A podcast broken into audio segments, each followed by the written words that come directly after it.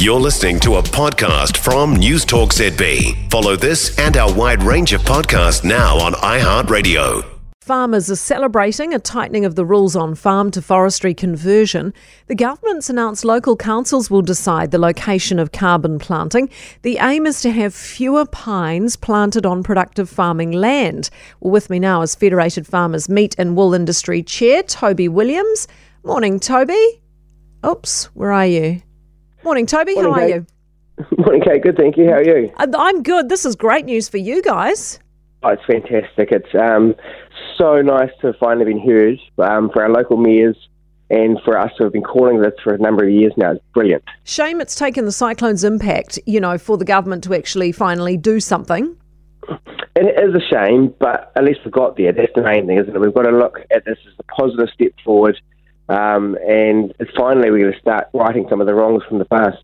Yeah, because it's taken a um, a long road to get here, hasn't it? Will this stop overseas buyers snapping up good farmland and planting it in pine?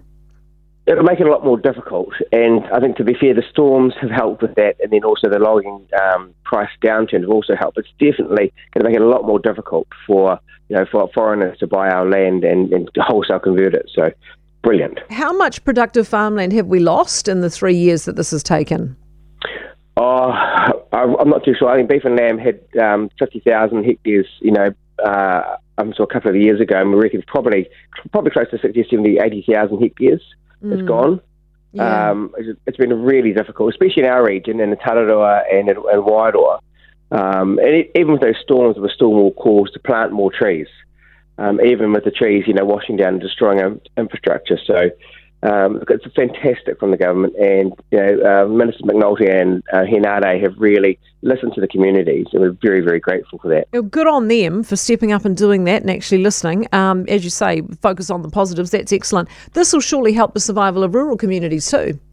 Yeah, it will. And what it means is um, our, our councils can go, look, you know, this this is the area we can put trees into. This is going to be a safe for harvesting. There's going to be all these other all these other things can be now included, rather than just wholesale put them wherever you want and worry about the consequences 30 or 40 years down the track when we have to go and harvest them or another big storm hits. So we're going to make some good plans around how we how, how we manage our production forest and how we have our productive forest, which is key for us, you know, for the industry moving forward, but also for having a productive sheep and beef sector as well. Yeah, because it's hard to future proof, isn't it? I mean, no one's really got a crystal ball. But are, far- are farmers in general feeling a bit more upbeat these days?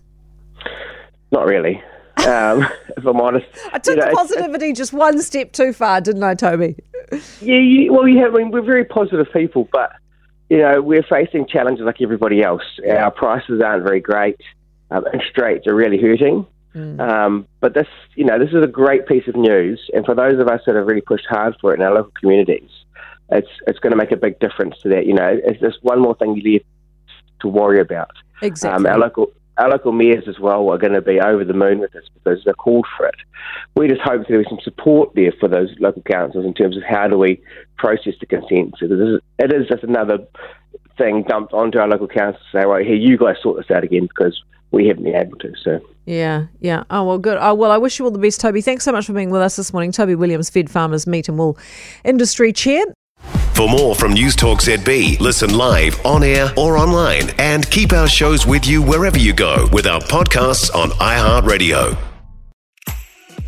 If you enjoyed this podcast, you will love our New Zealand Herald podcast, The Little Things, hosted by me, Francesca Rudkin, and my good friend Louise Airy. We focus on all the little things that you can do to make a positive impact on your life and to cut through the confusion from the health and wellness industry. Join us every Saturday to hear from the experts for all the tips and advice you need. Just search The Little Things on iHeartRadio or wherever you get your podcasts.